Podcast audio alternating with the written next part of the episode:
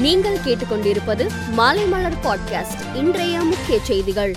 நூத்தி முப்பத்தி ஏழு நாட்களுக்கு பிறகு பெட்ரோல் டீசல் சமையல் எரிவாயு சிலிண்டர் விலை உயர்ந்துள்ளது. சென்னையில் இன்று பெட்ரோல் லிட்டருக்கு எழுபத்தி ஆறு காசுகள் உயர்ந்து நூத்தி இரண்டு புள்ளி ஐம்பத்தி எட்டு ரூபாய்க்கும் டீசல் லிட்டருக்கு எழுபத்தி ஏழு காசுகள் உயர்ந்து தொண்ணூத்தி ரெண்டு புள்ளி அறுபத்தி ஐந்து ரூபாய்க்கும் விற்பனை செய்யப்படுகிறது. வீட்டு உபயோக சமையல் எரிவாயு சிலிண்டர் விலை ஐம்பது ரூபாய் உயர்த்தப்பட்டு தொள்ளாயிரத்தி அறுபத்தி ஐந்து ரூபாய் ஐம்பது காசுகளாக உள்ளது. முன்னாள் முதலமைச்சர் ஓ பன்னீர்செல்வம் ஜெயலலிதா மரணம் குறித்து விசாரிக்கும் ஆறுமுகசாமி ஆணையம் முன் இன்று இரண்டாவது நாளாக ஆஜராகி வாக்குமூலம் அளித்தார். ஆன்லைன் சூதாட்டம் குறித்து எதிர்க்கட்சித் தலைவர் எடப்பாடி பழனிசாமி சிறப்பு கவன ஈர்ப்பு தீர்மானம் கொண்டு வந்து பேசினார். அப்போது லட்சக்கணக்கான இளைஞர்களை சீரழித்துள்ள ஆன்லைன் சூதாட்டத்திற்கு எதிராக சட்டம் நிறைவேற்ற வேண்டும் என வலியுறுத்தினார். அதற்கு ஆன்லைன் சூதாட்டத்தை ஒழிக்க வேண்டும் என்பதில் திமுக அரசு உறுதியாக உள்ளது என அமைச்சர் ரகுபதி பதிலளித்து பேசினார். மத்திய பல்கலைக்கழகங்களில் நுழைவுத் தேர்வு மூலமாகவே மாணவர்கள் சேர்க்கை நடைபெறும் என பல்கலைக்கழக மானிய குழு தெரிவித்துள்ளது.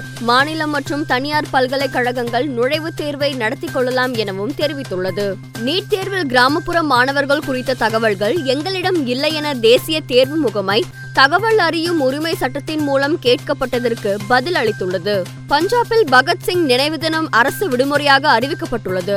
நாளை மறுதினம் மார்ச் இருபத்தி மூன்றாம் தேதி பகத்சிங் நினைவு தினம் அனுசரிக்கப்படுகிறது. இரண்டாயிரம் குழந்தைகளை ரஷ்யா கடத்தி சென்று விட்டதாக உக்ரைன் குற்றம் சாட்டியுள்ளது. ரஷ்யாவுக்கு எதிராக நாட்டோ ஐரோப்பிய நாடுகள் ஒன்றிணைந்து நிற்கும் நிலையில் குவாட் அமைப்பில் இந்தியா மற்றும் ரஷ்யாவுக்கு எதிராக நடவடிக்கை எடுக்க நடுங்குகிறது என ஜோ பைடன் தெரிவித்துள்ளார். மகளிர் உலகக்கோப்பை கிரிக்கெட்டில் இன்று நடைபெற்ற ஒரு ஆட்டத்தில் தென்னாப்பிரிக்காவை வீழ்த்தி ஆஸ்திரேலியா ஆறாவது வெற்றியை ருசித்துள்ளது.